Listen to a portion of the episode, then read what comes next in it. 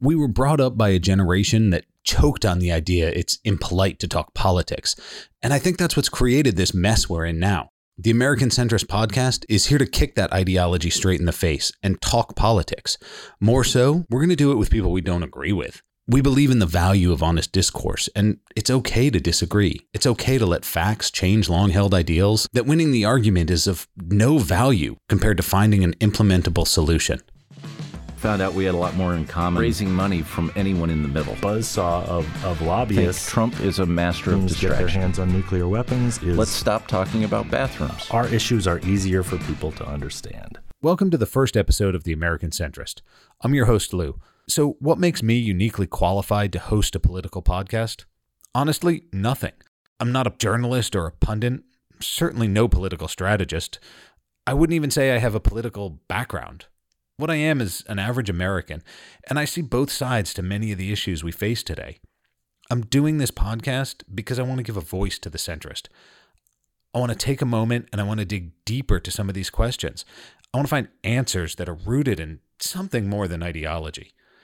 I believe most of us are somewhere in the middle in this country. We're the silent majority, and if the silent majority becomes more vocal and active, we can force these extremist politicians on both sides to start campaigning to us. More important, to start governing to us, to the middle. And then maybe we can start solving some of these problems that real Americans are facing. Thanks for joining us today. This is a new podcast, and we're really looking forward to your participation as we develop this conversation. Though I'll warn you up front if you're someone who thinks the left is full of socialists and the right is made up of fascist deplorables, then you'll be challenged. You'll be asked to defend your idea beyond just belief and rhetoric. You'll be asked to actually hear this podcast, to clearly hear somebody else's point. And maybe you're someone who wants to care but can't see past the noise. We're with you. I spent years disgusted with the system and tuned it out, but not now.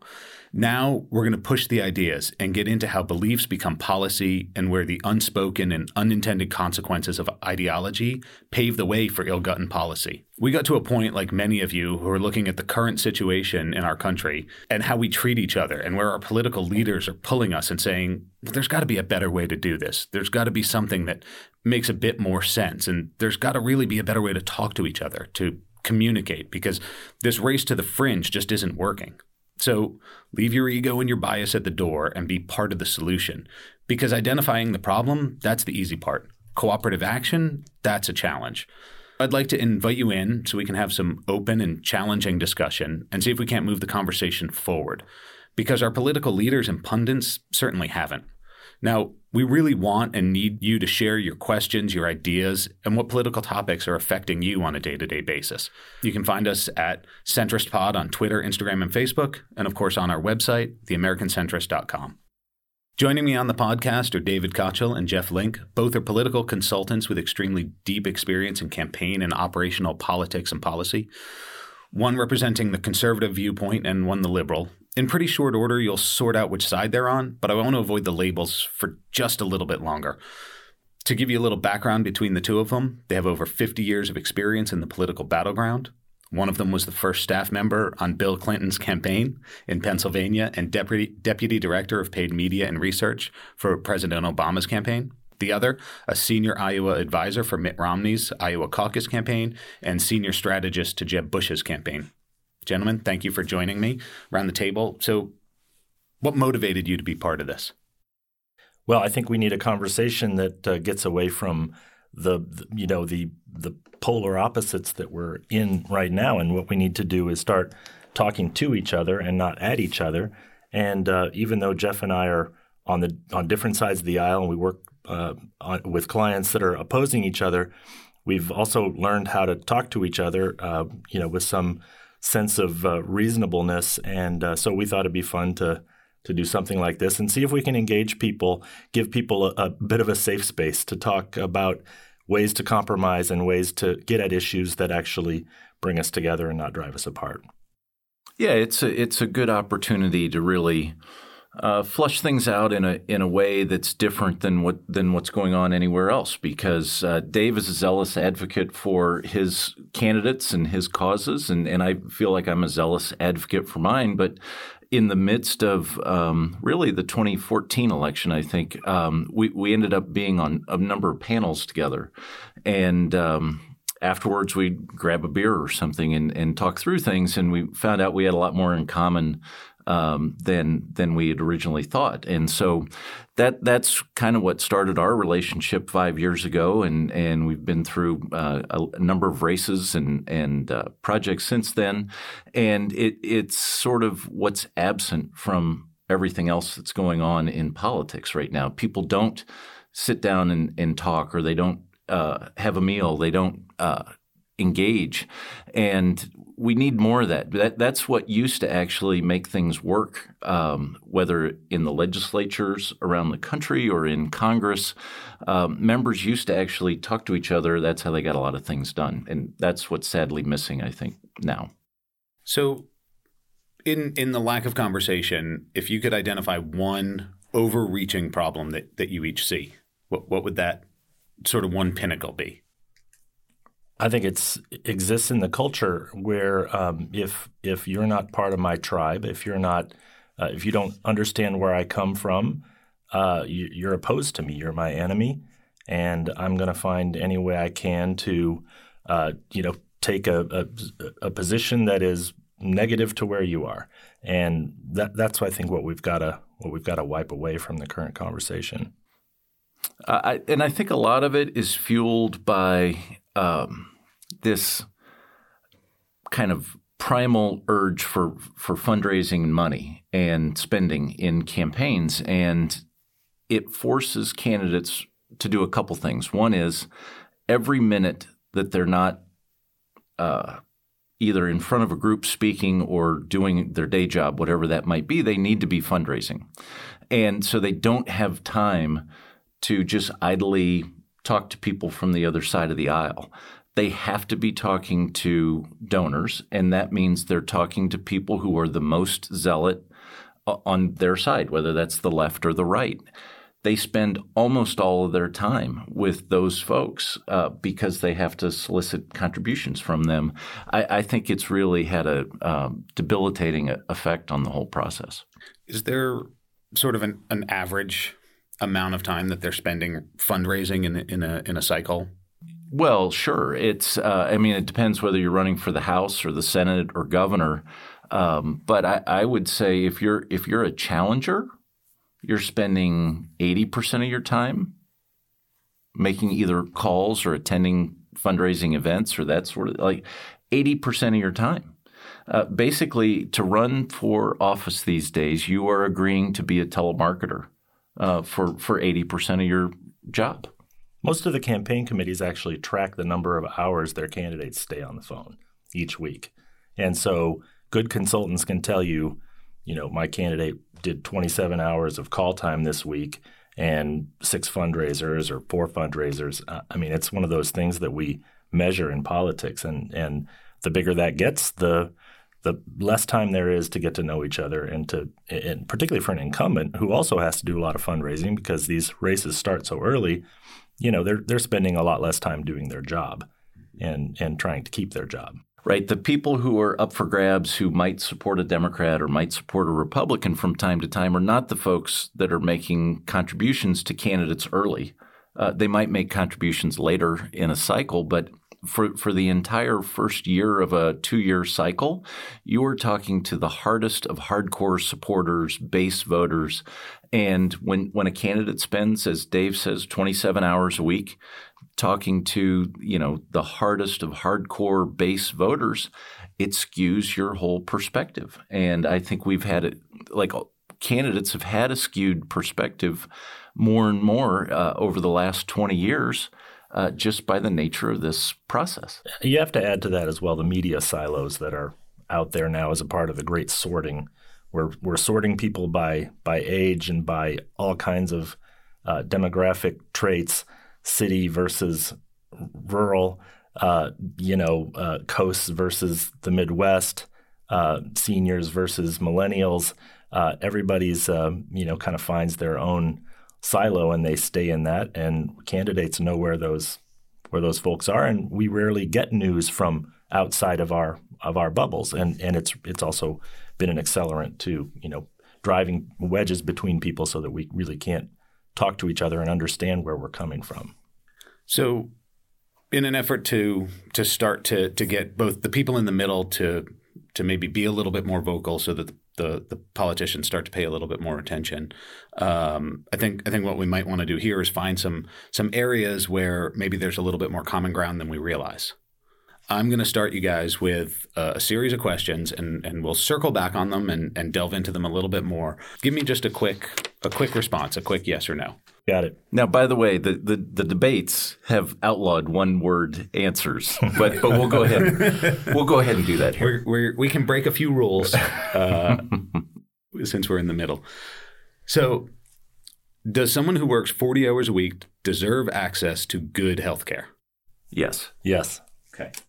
Uh, are all the conflicts that the U.S. is, is involved in 100% necessary to the security of the country? No. No. Does a single vocal candidate speak for or represent the beliefs of your entire party? No. No. We're doing I good. see where you're going with We're this. doing Lou. really good so far.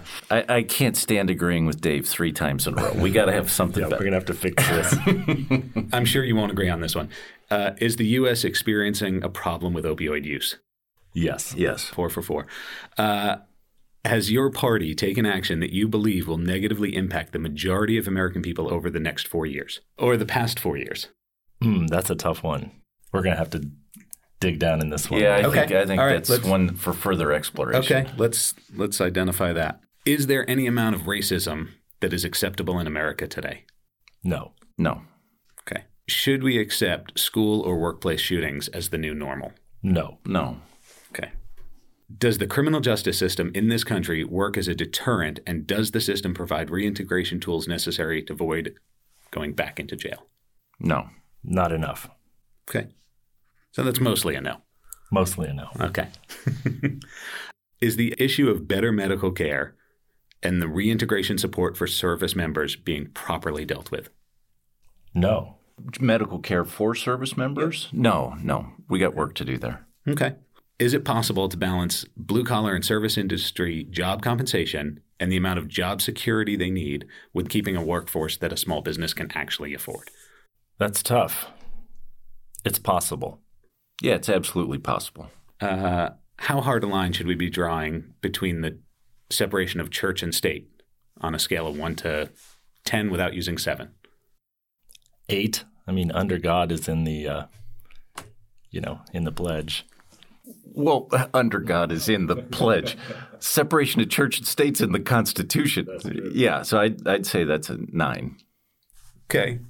So on a pretty big scale, we're really close here. I'm going to call that agreeing. Yeah, we're yeah. Okay. I think we agree. Okay. Dave thinks the pledge trumps the Constitution, though. Like, we, we, we should note that for later. Yeah. Uh, I think Lee Greenwood trumps the Constitution at this point. Are most people That's a joke, people.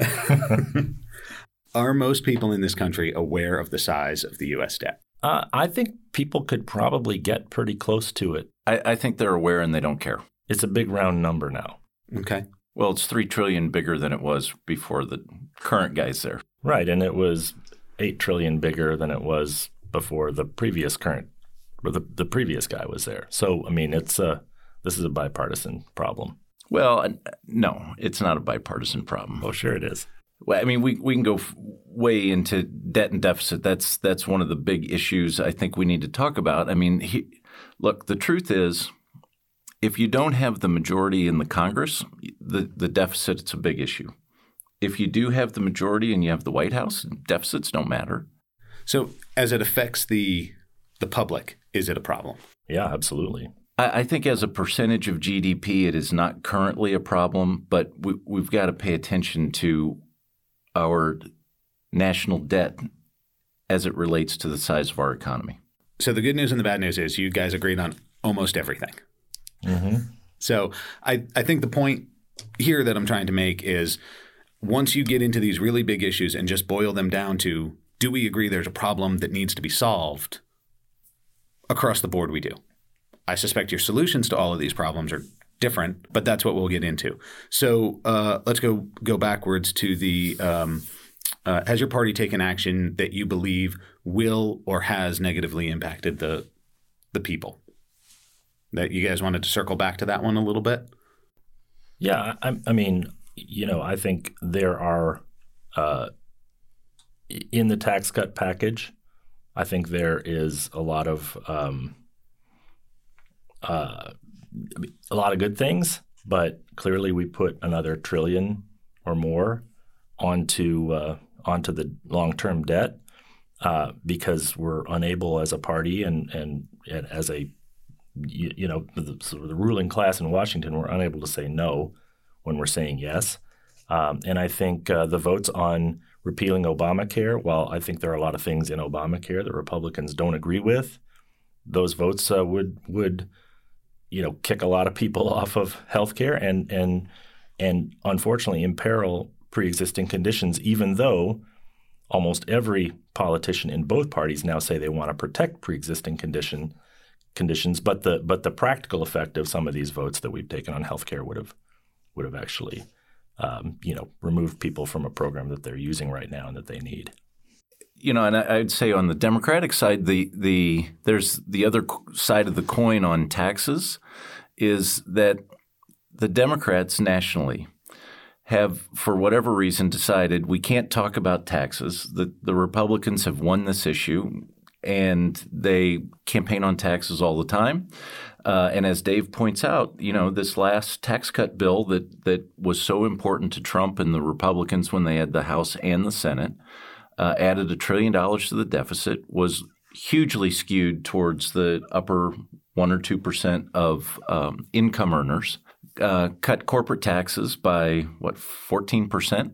And the Democrats, for whatever reason, have decided we can't talk about what a massive change this is, what huge problems it causes our economy, uh, because we've lost the argument on taxes sometime in the 80s or 90s and we just can't fight it. Uh, this is a huge problem for our party. And now, rather than engaging on taxes, which is a huge tool in dealing with the economy, dealing with wages, dealing with a variety of different things. We've abdicated that entire discussion and instead we're embracing things like free college, free this, free that. Like we cannot be the party of just giving stuff away for free and ignoring the fact that that Republicans when they're in charge give away a trillion dollars to the wealthy and to corporations for free.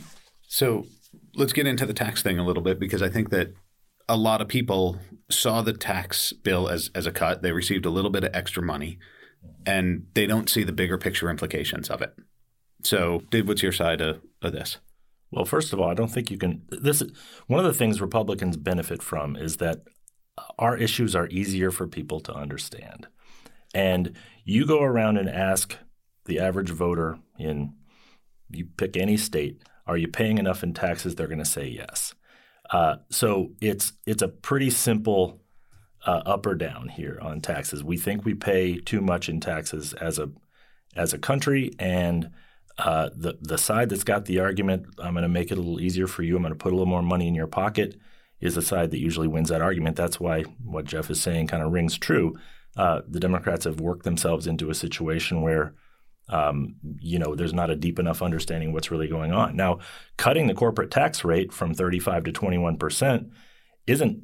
I mean, first of all, a lot of corporations don't pay any taxes. So what you have to do is you have to take a reduction in the rates with an elimination of a lot of the loopholes that you know the lawyers and accountants, uh, you know, to, and the lobbyists together with the politicians have have carved out to find ways to avoid paying taxes. You've got Amazon, you've got GE, you've got all these huge companies that pay zero in taxes. And so tax reform is supposed to get at that.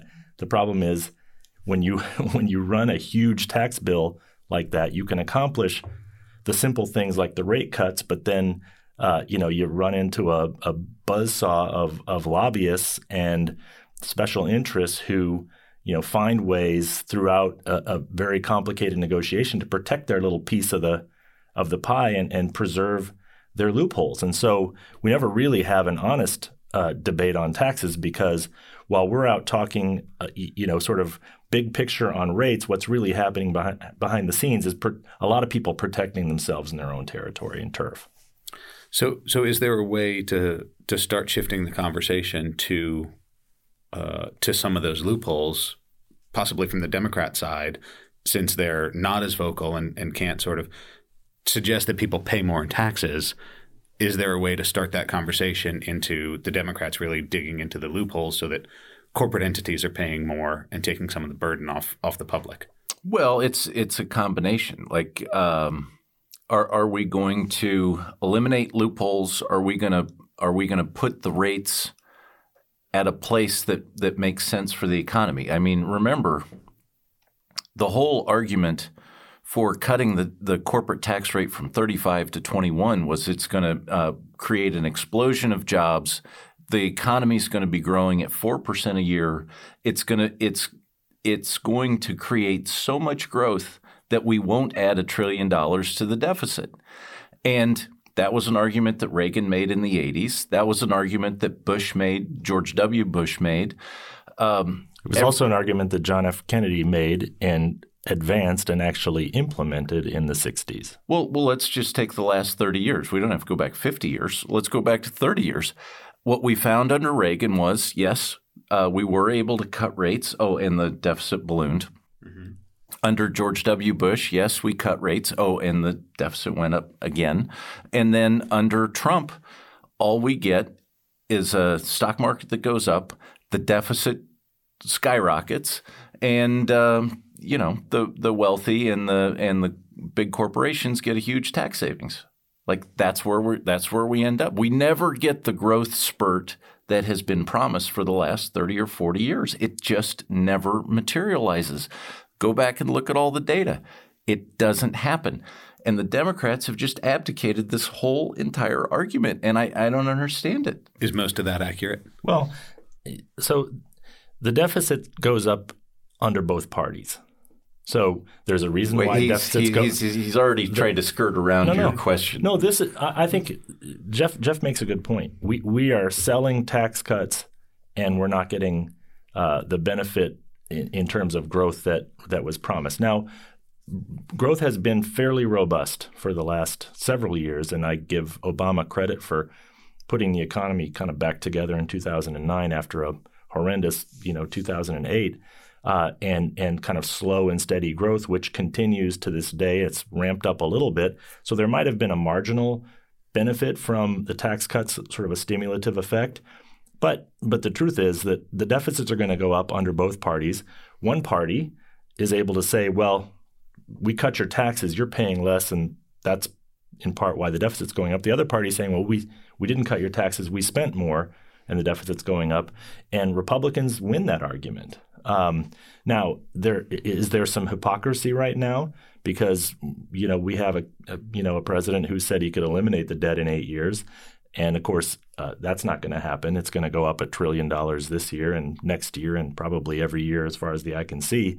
So you know, but there's there's got to be some way to find our way out of this that doesn't just involve you know taking taxes on the middle class and raising them. The problem with the with some of the argument that Jeff's making is that you know the benefits of tax cuts go to people who have more money simply because people who have more money pay more in taxes. I mean that's part of it. We don't we have a, a big group of people uh, at the bottom of the income uh, you know s- scale who don't pay anything in taxes except maybe a little bit in property taxes, sales tax, and and and a minor amount of income tax. But most of the Dave, taxes Dave might even Dave might people even who make more money might even uh, use a line from his old boss Mitt Romney and say 47% of the people don't pay taxes. See, we go we go to these tropes, but the but the truth is, you you know, it is people who are at the top of the income spectrum who pay almost all the taxes. I'll come next time with uh, with with some of the data. The top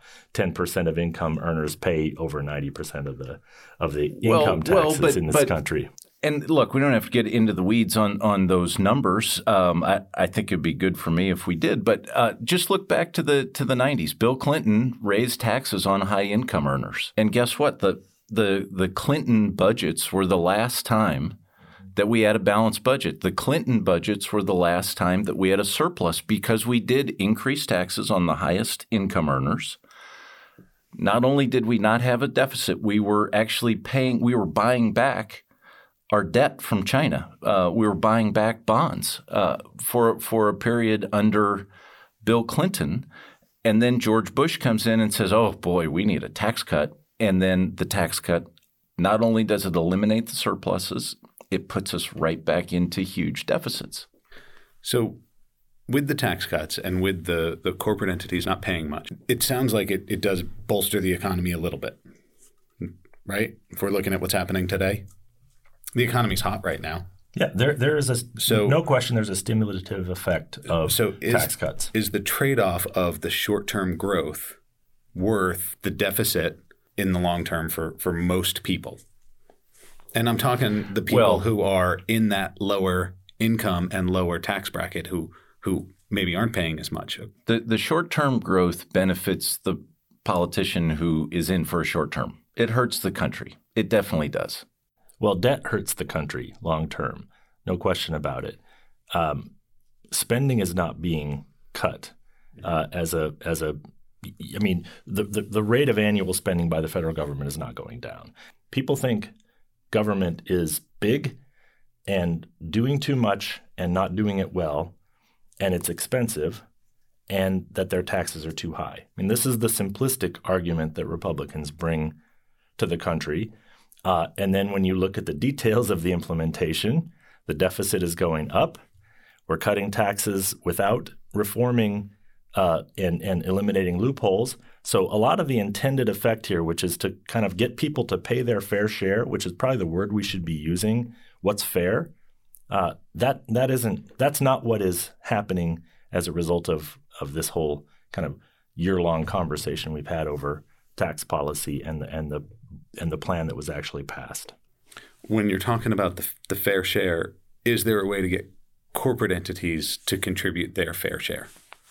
Well, I mean, corporate entities are, have a fiduciary responsibility to uh, save money for their shareholders, and if it's in the tax code that they can, uh, you know, take advantage of this loophole or that loophole or this scheduled depreciation, they're going to do it. And if they don't do it, they're not doing their job.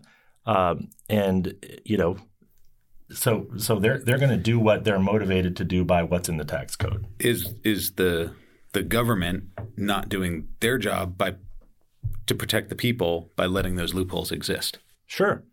Yes. Yeah. Absolutely. And and what you really need to do is you, you need to have the the interests on both the right and the left that that want to deal with with these loopholes come together. They have to do it together at the same time. Otherwise, it's it's not going to work. Yeah. So finding a constituency that can come together and agree on fairness uh, and fiscal responsibility is uh, is the trick. And I don't think anybody's figured out how to do that trick, which is one of the reasons we're here now. So let's uh, let's change gears here a little bit uh, and talk about the upcoming 2020 election. Here's my question. If you were each to give your respective candidate four topics to focus on, what would they be? But the caveat here is two topics need to be things that you would identify as having the most positive impact in actual day to day lives of people that maybe aren't super exciting. And two topics need to be the tentpole issues that are going to get people emotionally charged up and maybe we want to look at what their real effect is down the line. All right, I'll go first. Uh, immigration is, I think, the issue that has maybe impact on people's daily lives, but not nearly uh, uh, with the sort of hype behind it uh, on both sides. Uh, it's it, it's going to be a huge issue in the election. Obviously, uh, the president insists on making it a big issue. Second would be health care that is one that I think will have a huge impact on people's daily lives. Uh, you know, it's a huge part of our economy, and uh, as a person who who went through a massive healthcare challenge just in the last three or four years, uh, I think it's personal to millions and millions of people to know that they're going to have the the care that they need uh, for themselves and for their kids. Uh, I would say another another issue would be foreign policy. Um, probably doesn't have a you, know North Korea, Iran probably don't have a big impact on people's daily lives, but the impact on the world uh, when these rogue regimes get their hands on nuclear weapons is uh, potentially catastrophic. And let's see, you wanted a fourth issue that uh, I, I, would say the the fourth issue, which is not really a Republican issue, is education, uh, and we're going to hear a lot about it in this campaign. We're already starting to, and it's gonna it's gonna draw a lot of battle lines, I think, between the parties, um, and and it's an issue I, I think that does affect people's daily lives, obviously, quite a bit. Just a couple of follow ups.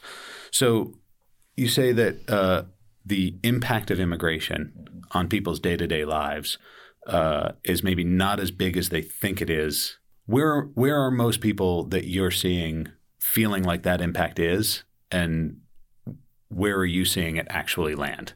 Well, where it lands is in in the need for employment right now. So you have a lot of places around rural America that uh, that simply don't have the people to do the jobs that are needed in those in those small towns. Um, and without a more rational approach to, uh, you know, the the visa programs, uh, you know, the guest worker programs, uh, we're we're not going to have enough people to do the jobs that the country needs right now, whether they're service jobs, agricultural jobs, uh, you know, you name it. Uh, there's there are gaping holes in our employment economy that that really, you know, we can't fill unless we have immigrants to fill those jobs.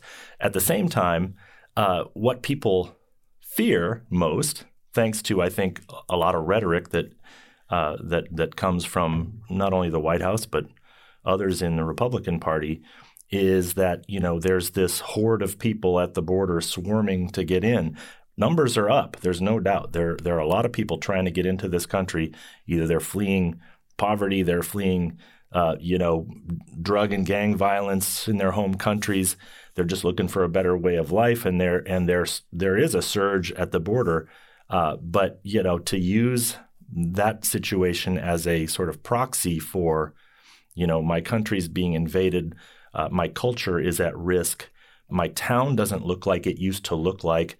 There are people using services and schools and and healthcare in my community that I'm paying for that I don't think that they're paying for.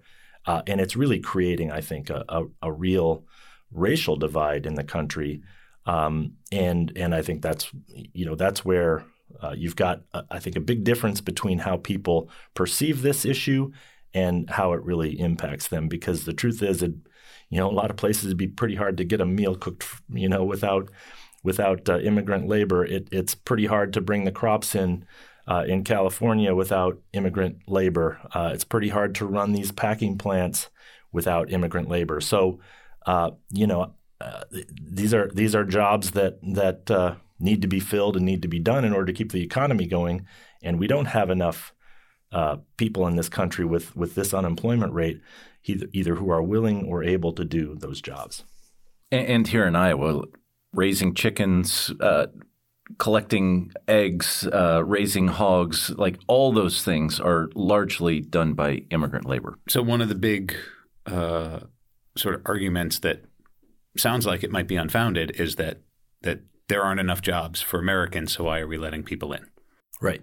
So you're saying that there aren't enough people to fill the jobs. Right. If, if, if you can't find a job in this economy, you're not looking. Uh, I mean, this is probably the best job market we've seen in this country in, I don't know, 30 or 40 years. It is a great job market at all levels. Now, there is a lot of disruption going on. Uh, manufacturing jobs are are changing. Some of them are going away. Some of them are just changing. Uh, it, ta- it, you know when it took uh, 200 people to you know to to build a car, it's taken 12, and uh, you, you, know it, there's a there's a lot of disruption taking place. That said, you know, we've never seen unemployment numbers like this. Um, it's been decades, and you know, as the economy continues to grow, uh, the, the, the opportunities that are out there are only going to grow along with it. The idea is to find ways to make these jobs pay better, have better benefits, be more stable for people. I think we can agree on that. But but the the truth is, we're not uh, we're not running out of jobs for people to go to go work. pay better and be more stable almost sounds liberal. It does. Okay. Uh, Dave has to catch himself every once in a while. So, uh, last follow up before we get to Jeff. You said that education is not a Republican issue. No. What does what does that mean? Well, uh, well, first of all, it's not really a federal issue. Um, although the Democratic Party right now is trying to to make student loans a big issue and access to affordable college a big issue.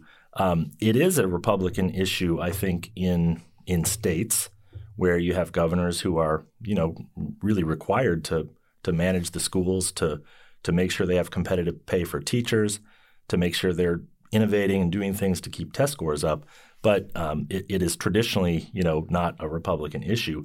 The Democrats are going to make it one if they want to give, uh, you, you, know, for, if they want to forgive all of the college debt that's out there, trillions of dollars of debt, uh, many of much of it held by people who can afford to pay it.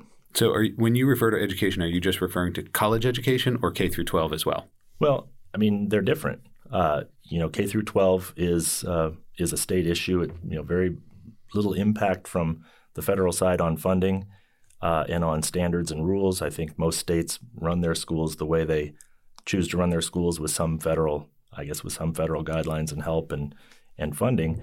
But uh, I think what we're going to see in this election is uh, education as a uh, higher education as an as a wedge issue, uh, where Republicans I think can can prosecute a pretty good case against the Democrats and what well, they and, want to do. And and Dave and, and others know that the last Republican that called himself the education president was a one termer. It was George H. W. Bush, uh, and and no one's really touched it since. Okay, uh, I might wonder why the the Republicans don't want to put a little bit more effort into figuring out the education issue, considering it's the starting point for most of the people who will eventually vote for them. Mm-hmm. But I think I think we'll get to that when we go to a little bit more of the back and forth here. Jeff, what are your four topics? I, have got four. They're kind of in two di- two different buckets, but um, one, and, and I'm kind of surprised David didn't mention this, is prescription drug prices. Um, it is unbelievable. And and you know, Dave had his own personal experience uh, within the last three or four years. I my mother just passed away recently, and just seeing the prescription drug costs um, that you get. it's it's outrageous, and um, you know we have written into the law that it's um, not legal for the government to negotiate with these companies to bring the prices down. I mean, the fact that that's the law of the land is indefensible. Uh, so that's one. Prescription drug prices, we got to do something on that. Similarly, in healthcare, we do have an access problem. Uh, there are a lot of people um, who have a, an issue accessing good healthcare, and, and particularly if, if you live in a rural area, uh, you, you might have health insurance, but you can't have a baby in a number of counties in Iowa. You, you can't get mental health services in a number of counties in Iowa. There, there are a number of services that are simply not available. You have no access to them unless you're willing to drive an hour, hour and a half, or two hours uh, for for a routine checkup or for an appointment or something like that. Um, in, in, fact, um, uh, in North Dakota, they have so few uh, hospitals that are delivering babies that a lot of women move to, to Fargo for the final trimester of their pregnancy just in case something happens. And because they, they don't want to take the risk of, of having to drive two hours in case um, of some emergency. So access to healthcare, I think, is a is a huge issue. You can't just say healthcare; it's too big. There's too many too many options there. Um, one, uh, and, we kind of touched on this, I, I, think the Democrats are barking up the wrong tree focusing on college. I think Democrats should focus on job training. Uh, there, there is a shortage of welders. Why aren't we putting more emphasis into training welders? Why aren't we training more electricians and linesmen. There, there are a number of jobs that, that are available that they just cannot find skilled workforce. These are very important jobs to make our economy go. They are, in many ways, more important than uh, having a, a, person with a bachelor's degree in a, in a fine art.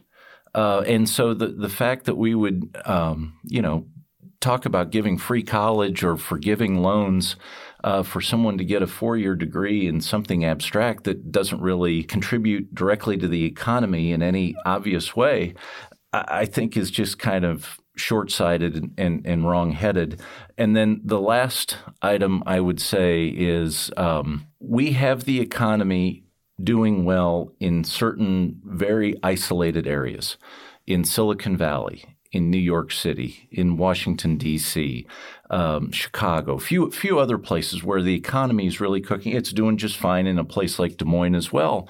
But if you get outside of those areas, there are vast expanses of medium-sized towns, in addition to rural communities, that have cheap real estate, vacant uh, manufacturing space, uh, talented people who are willing to work hard, and we are just not putting the energy into revitalizing those parts of our country.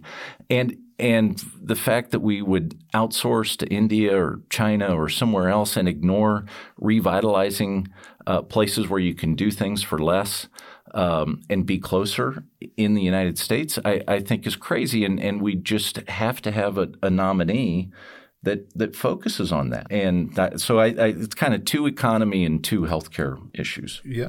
The the the training one uh, almost sounds a little Republican. Mm-hmm. I think but, I, if if you if you went around to all 50 governors in this country and asked them what their biggest challenge is, a, a majority of them would talk about what Jeff's talking about on both sides of the aisle. Uh, it is a huge problem to try and give your population uh, the the training to to handle a disrupted economy where jobs are constantly on the move and where you need to upgrade your skills throughout your life. It's not enough to get a high school diploma anymore and go join one company that you stay with throughout your entire career. That is a thing of the past. Um, and so, Republicans and Democrats, this is one of the places where I think you see state legislator, state legislatures and governors actually working together to find resources to put into programs that put people in a better position to be able to get the jobs of the future. And uh, I, I think Jeff is spot on about that, and he's spot on about what's going on in rural America. But I don't think that there are enough voters in the Democratic Party to recognize that and speak to it in a way that is compelling to those voters. Um, that's part of the huge cultural divide that we have in this country. And you know these these rural voters are voting Republican at a much higher rate than they were even 10 or 15 or 20 years ago. And that's one of, I think one of the big changes that's taken place demographically.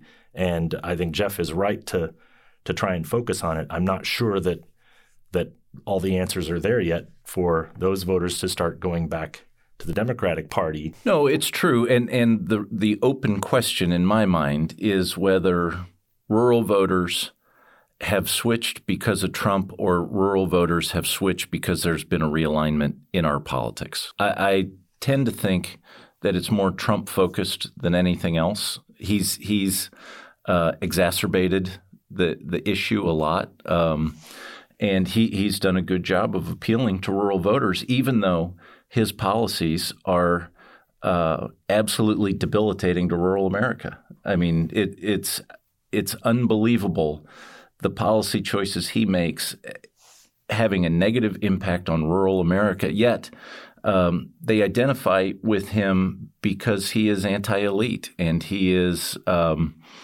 uh, you know, has always been kind of an outcast in in his circles, um, and he's resentful of that, and and that is something that is relatable uh, to a lot of folks because you you get that feeling when you live in a rural community that people in cities look down on, on you. Look, they're really smart, really perceptive people. They they can feel that and and they react negatively to it and why not? They should. So just to get a couple of follow-ups on your on your four topics here.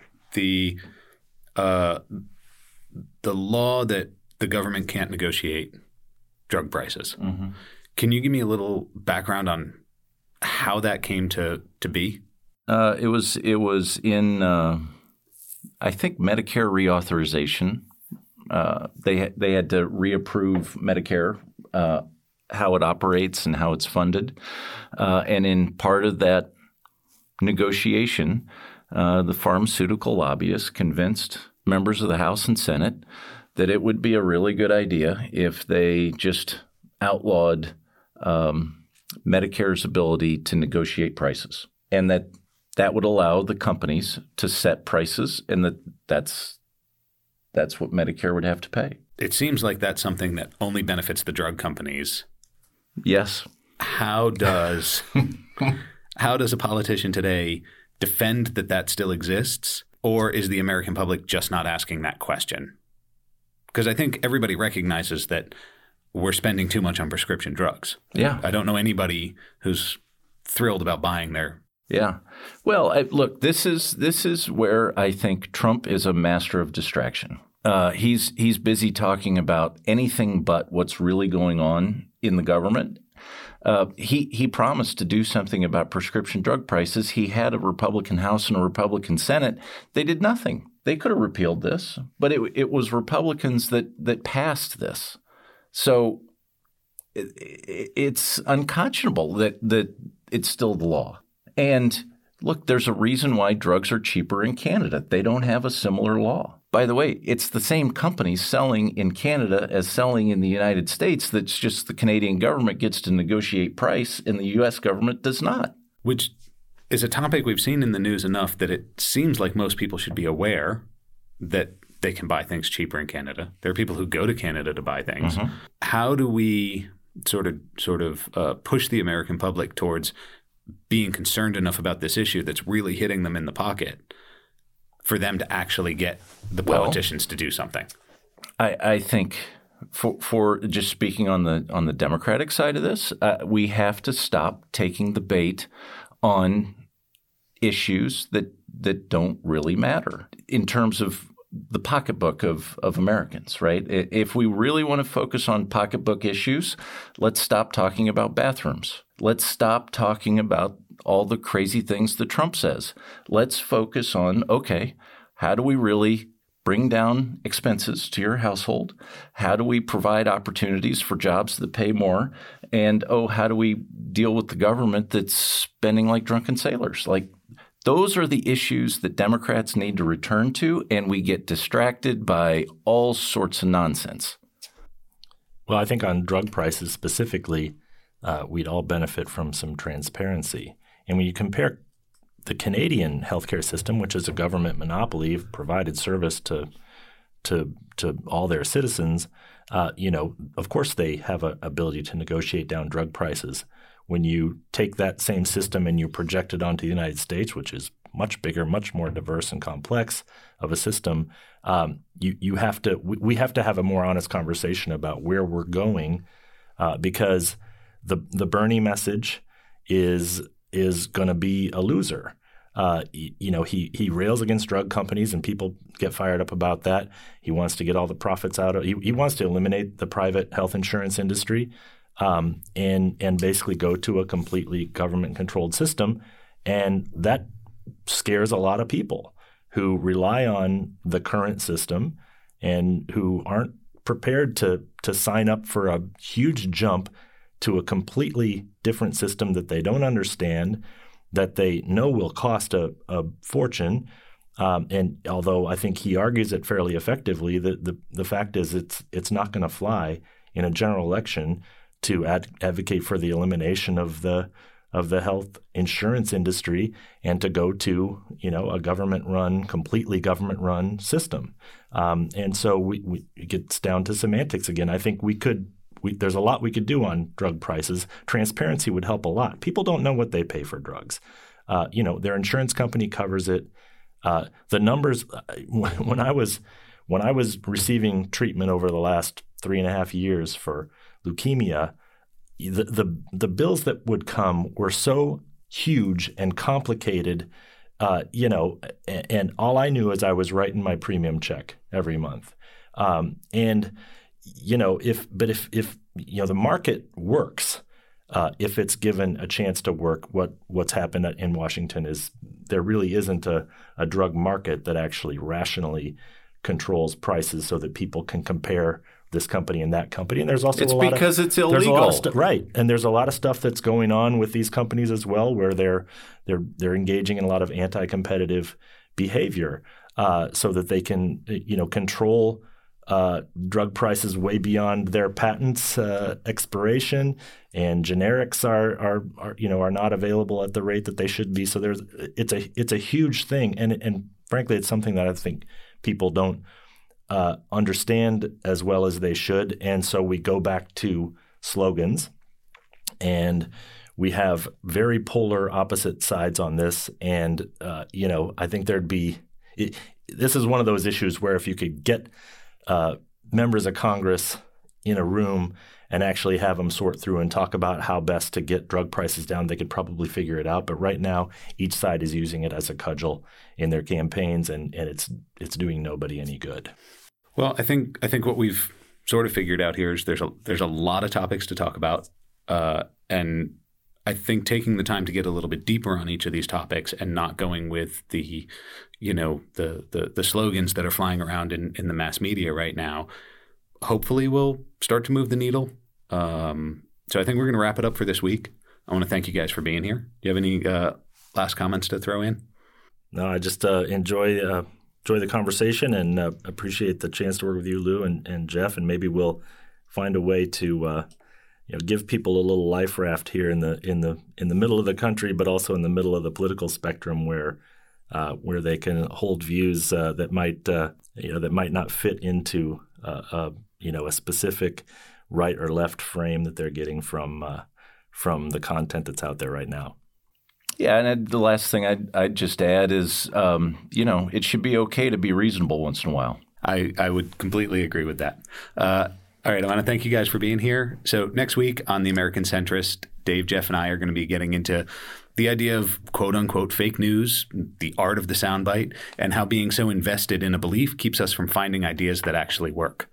Uh, so if you've been inspired or found us to be interesting, please take a minute, subscribe, rate, share, tell your friends, and even your enemies. Make them think, and maybe they'll become your friends. But more important than our agenda is yours. Figure out what it is, do some legwork to second guess the facts you've been fed. Look at how these ideas translate into policy and affect your daily life. Then get out there and fight for your ideas. Fight for your ideas and not the party line or what someone else thinks you should believe. Be brave enough to stand in the middle. That's it for the American Centrist, and we'll see you next week.